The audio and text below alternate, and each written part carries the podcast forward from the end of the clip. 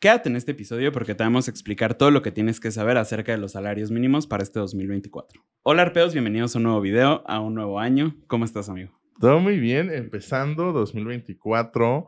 Después de estas mini vacaciones. Sí, dos semanas. Solo de grabar. De, sí, porque cierres anuales siguieron existiendo. Eh, pero muy bien, muchas gracias un 2024 lleno de muchas cosas, de mucho contenido también para todos los que nos ven. Muchas gracias por este, acompañarnos durante estos años y pues va a ser un año bastante fructífero en tema de contenido. Es correcto. Y creo que ahorita con lo que vamos a empezar, que creo que es lo que a todos les puede llegar a interesar, son los salarios mínimos y cómo se cambiaron, cuáles son las implicaciones que van a tener, etcétera. Sí. Va a estar medio mezclado. En realidad este video creo que es como para trabajador y para patrón pero pues en realidad le va a importar más a la persona que recibe el salario.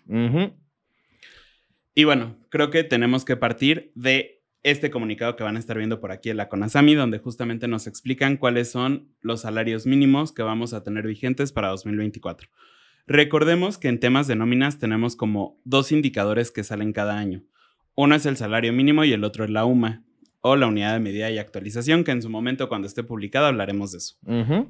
Pero eh, el salario mínimo entra en vigencia el primero de enero y la UMA entra en vigencia el primero de febrero. Sí. De pronto como que ahí tenemos ese conflicto, pero no, o sea, sí es importante que lo tengamos como separado mentalmente. Sí, básicamente esto es porque durante los primeros días de enero sale el INPC de diciembre y básicamente ahora sí podremos saber cuál fue la inflación durante todo el año. Entonces, por eso es que después de la publicación de la inflación anual, es donde ya se puede hacer la actualización de esta UMA. Entonces, eh, por ahí estábamos viendo comentarios justamente que nos decían que habláramos acerca del costo de un trabajador en 2024. Pero ese contenido, se los adelanto desde ahorita, va a ser hasta febrero, hasta, hasta que esté publicado la UMA, para justamente no hacerles un cambio de cálculos ahorita, decir, con 2023, con la UMA el 23 es tanto, pero espérense al 2024. Entonces, por eso esperamos en ese contenido, pero las personas que nos han preguntado, sí, sí vamos a hablar respecto de ese tema. Es correcto. Y entonces partimos de que recordemos que para temas de salario mínimo tenemos dos distintas zonas. Una es la zona fronteriza y otra es la zona no fronteriza. Para la zona fronteriza tenemos que el salario mínimo va a ser de 374.89 que multiplicado por 30 nos da un salario mensual de 11.246.70. Para la zona no fronteriza tenemos un salario mínimo de 248.93 que nos da un salario mínimo mensual de 7.467.90. Aquí es importante que sepamos justamente a qué zona pertenecemos nosotros. Es justamente la zona fronteriza norte del país, eh, la que tiene estos eh, salarios mínimos distintos a todo lo que tenemos en el resto del país. Sí, básicamente fue un aumento del 20% y pues como se ha caracterizado, creo que esta administración han sido eh, aumentos de saltos importantes. Si no me acuerdo, el año pasado fue el 15, el año pasado fue como el 20, entonces sí han sido, eh, el salario mínimo desde esta administración ha aumentado muchísimo. Y de ninguna forma es promoción para nuestro ejecutivo porque así nos ha ido con la inflación. Sí, esto también es correcto. Sí, sí, sí. pero sí es importante decir que justamente creo que no recuerdo exactamente de todos los años que he estado en la administración, pero los últimos tres aumentos al menos ya han sido como el 20% constantes. Eh, eso pues justamente también se vuelve a veces un problema para los patrones porque es de justamente tener que aumentar el tema del el tema de presupuestos, del tema de nómina, porque pues algo que muchas empresas a lo mejor tienen a trabajadores con el mínimo, pero pues bueno, es algo que siempre pasa, sin embargo pues tenemos que tenerlo presente también como patrones que cada año tenemos que tener como este presupuesto del aumento en el salario de nuestros colaboradores. Es correcto. ¿Y por qué la frontera es más, es más alta? La idea es que pues, la gente no se vaya a Estados Unidos a trabajar. Entonces, en teoría es que sea competitivo el salario eh, mexicano con el de Estados Unidos. Por eso es que existe esa diferencia. Y aparte porque el costo de vida es más alto. Eh, Dicho esto, también es importante que sepamos que así como existen estos salarios mínimos generales, existen salarios mínimos profesionales. Y no sé si nos quieras hablar de esto, amigo. Sí, básicamente estos son eh, algunos eh, oficios o actividades que eh, la misma Conasami nos dice, ah, sabes que si tú te vas a dedicar a esto, tu salario mínimo debe ser no el mínimo general que existe, ya sea en la zona fronteriza o en, de manera general, sino de acuerdo a lo que te dedicas, tendrá que ser un poco mayor. Como por ejemplo, voy a pensar en una persona que trabaja en una gasolinería, el salario mínimo profesional que debe de ganar en la zona fronteriza son 374.89, que eso es realmente sí, en toda la zona libre es el mismo. Pero en la zona general son 257.88. Es decir, él no debe de ganar los 248.93, sino lo mínimo que esperaría la CONASAMI y por lo tanto lo que tiene que ver con la Secretaría de Trabajo y Previsión Social y el, por lo tanto el tema de pago de cuotas en el IMSS y el Infonavit y un poco el tema de ISN, pues serían 257.88. Eh, aquí es importante mencionar que es un listado de profesiones donde está, por ejemplo, albañil, cocinero, este, empleados de obreros de las ah, fábricas para calzado, etcétera. O sea, hay distintos rubros en los que nosotros tenemos que ir viendo si caeríamos o no y ver cuál va a ser el salario que se tiene que aplicar como mínimo para este nuevo año que es 2024. Es correcto. Entonces también, si te dedicas, por ejemplo, está ahorita de manera rápida el tema de repostero, el tema de restaurantes, personas que hacen repostería, eh, periodistas, o sea, vienen como varias cosas aquí que sí es importante de que si vas a contratar a alguien, tal vez le des una checada siempre a esta tabla de los salarios mínimos eh, profesionales para ver si no que es en algún supuesto de los que menciona este listado y pues si no, puedes aplicar el mínimo general. Es correcto. Esto desde el año pasado nos presentó como distintos problemas en el ámbito fiscal, porque anteriormente teníamos algo que era el subsidio al empleo. Y el subsidio al empleo básicamente lo que hacía era, ok, tu trabajador está ganando el mínimo y aparte en teoría le tendrías que retener impuesto. Para no mermar este impuesto que está... Em, que tendría que pagar y mermar su calidad de vida porque pues le vas a quitar todavía de su salario mínimo, si es muy poquito lo que le vas a pagar, yo te voy a poner una parte y lo vas a descontar de los impuestos que me vas a pagar a mi SAT. Pero si es algo ya un poco más decente, yo de todas formas voy a subsidiar una cantidad para que no le tengas que retener el 100% del impuesto y entonces pueda tener una mejor calidad de vida. Básicamente así funcionaba el subsidio al empleo.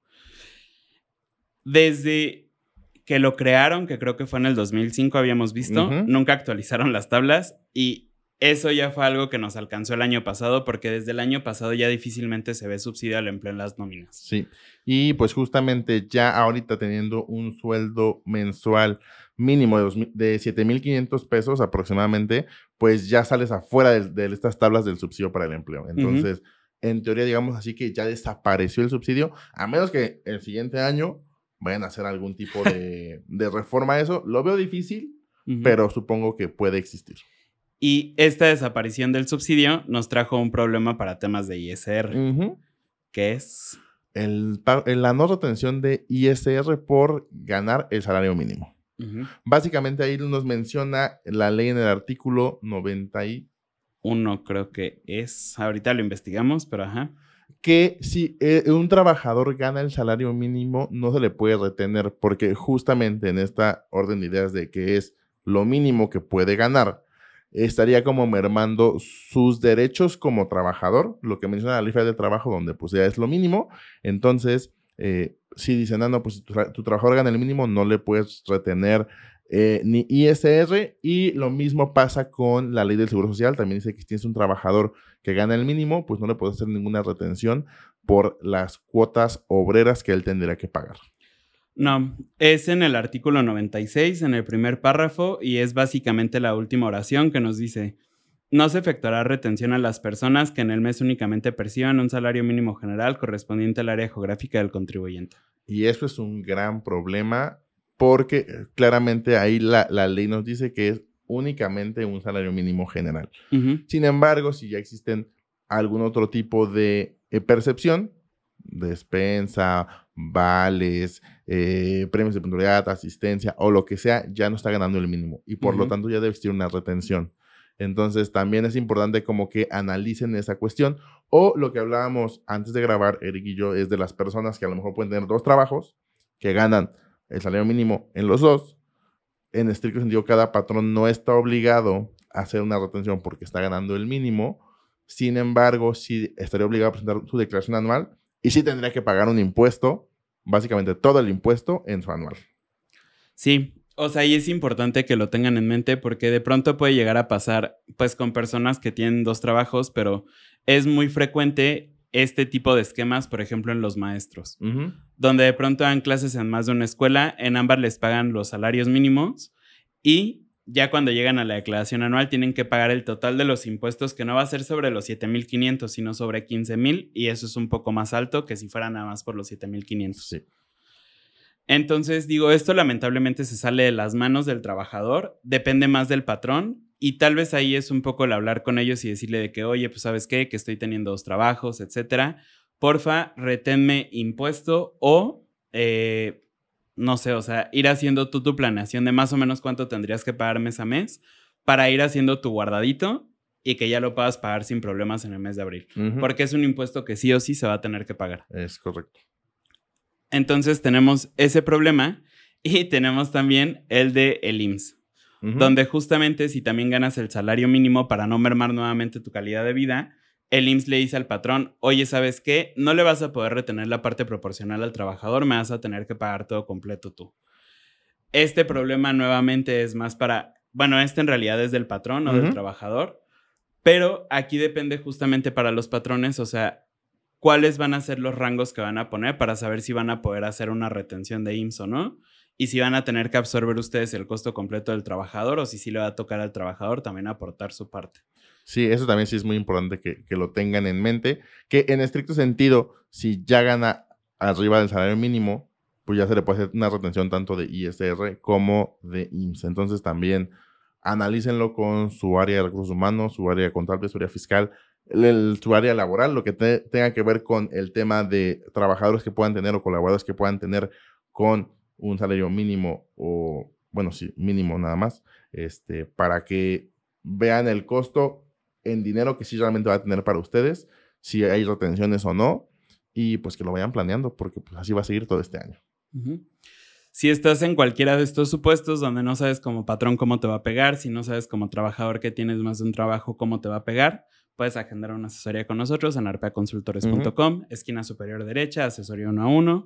Aquí les está apareciendo un tutorial muy bonito, pero de todas formas ahí van a entrar, van a ver nuestras, nuestra disponibilidad, que también es importante mencionar que durante el primer cuatrimestre del año no va a ser completa como anteriormente era, sino que son días específicos, porque pues ya estamos entrando a lo bonito de nuestra carrera, que son todos los cálculos anuales y demás. Entonces, no va a ser como antes, son solo días específicos, disponibilidad limitada. Entonces, si les interesa, lo pueden hacer a través de ese link. Ajá, entonces sí tengan, tien- tien- piensen, tengan pensado lo que tengan que hacer con esto. Eh, si, si van a agendar con nosotros, sí revisen nuestra agenda porque sí es muy reducido el tema de espacios. Y en términos generales, creo que es todo lo que nos interesaba contarles en este episodio. No hay mucho más que contarles, pero nos interesaba darles esta partecita fiscal para que puedan ustedes también saber si van a tener un impacto como trabajador, como patrón, etcétera, y que puedan ir tomando sus medidas desde enero hasta diciembre. Sí, que creo que justamente este eh, episodio, como en todos los años, si- siempre va a dar pie justamente a lo que mencionaba al inicio del tema de cálculos, que eso ya va a ser hasta febrero porque no tenemos datos aún completos de muchas cosas, entonces... Y porque ya hay chismecitos nuevos del SAT. Sí, Ajá. sí, sí, sí. Entonces, eh, justamente sí esperen ese episodio, pero este es una, un buen pie a saber qué tuvieron que hacer con el tema de sus nóminas en este 2024. Ujú. Dicho esto, creo que es todo. Eh, síganos en nuestras redes sociales: Facebook, YouTube, Instagram, TikTok, Reddit, Threads y Spotify. Spotify. Ajá. Y nada, suscríbanse, denle like a las cosas, nos ayudan un montón. Y es todo. Yo soy Eric. Yo soy Arturo. Juntos somos Arpea y nos escuchamos en el siguiente capítulo.